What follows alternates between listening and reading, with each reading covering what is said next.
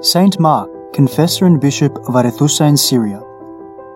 We are told about Mark's sufferings by Saint Gregory the theologian and by Blessed Theodoretus.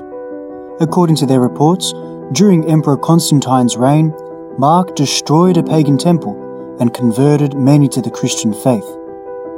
When Julian ascended the throne and shortly thereafter apostatized from the faith of Christ, some citizens of Arethusa also denied Christ and reverted to paganism. Then they rose up against Mark because he had destroyed their temple, seeking that he either rebuild the temple or pay a large sum of money.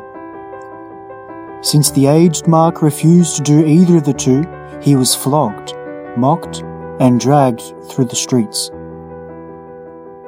After that, they severed his ears with a fine but strong thread. Then they stripped him, smeared him with honey, and left him tied to a tree in the heat of summer to be bitten by wasps, mosquitoes, and hornets. The martyr of Christ endured all without complaint.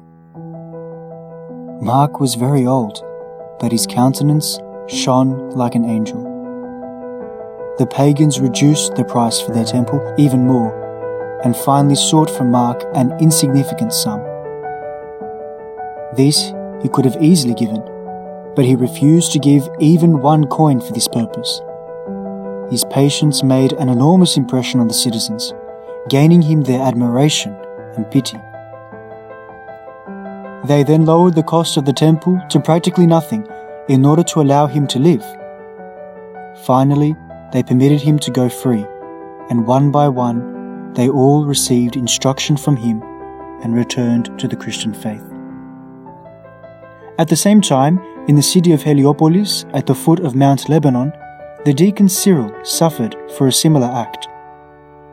During the time when Christianity enjoyed freedom, Cyril destroyed some idols and was later brutally tortured under Julian the Apostate.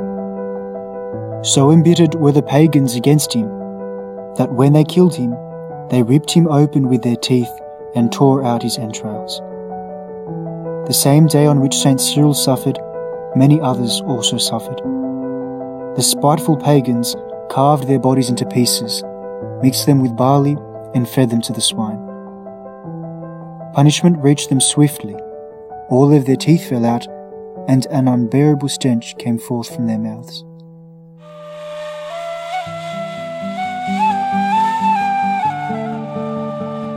The Venerable John the Hermit. John was the son of Juliana, a Christian woman in Armenia. As a young boy, he left his mother and withdrew into the wilderness, completely aflame with love for Christ the Lord. In the wilderness, he first surrendered himself to the guidance of a spiritual director, Pharmutios, who had been found so worthy before God that an angel brought him bread daily. Later, the young John departed and withdrew into solitude. He lowered himself into a dry well, where he spent ten years in fasting, prayer, and vigils. Saint Pharmutios brought bread from the angel and gave it to him.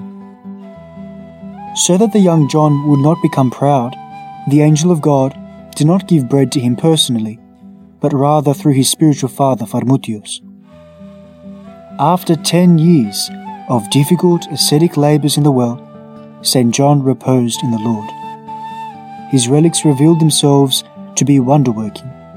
He lived and was glorified by God and men in the fourth century.